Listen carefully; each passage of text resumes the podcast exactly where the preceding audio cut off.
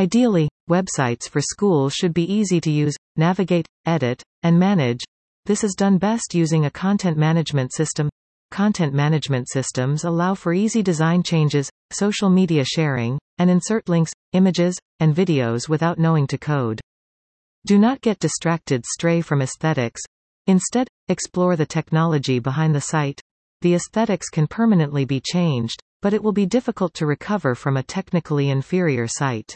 A responsive website can adapt its appearance to fit any device, be it a smartphone, tablet, or laptop. Your site will load correctly.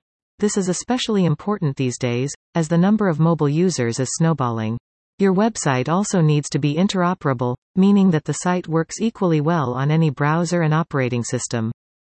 It might be lacking the functionality you need to communicate information effectively, or it may appear outdated and may not reflect the image of your school. These are good reasons to consider a new school website. It is a primary source of information about the school for many in your audience and a critical factor in your school's overall communication effectiveness.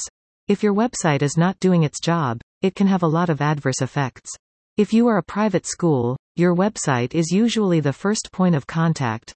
If you are a public school, your website and its use can make or break tax drives, Whatever type of school you are in your website is an essential tool for fostering engagement and collaboration among students, teachers, and parents.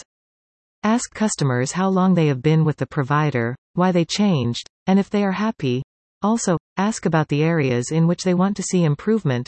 Talking to customers will give you a better idea of the experience of working with a service provider after implementing the solution.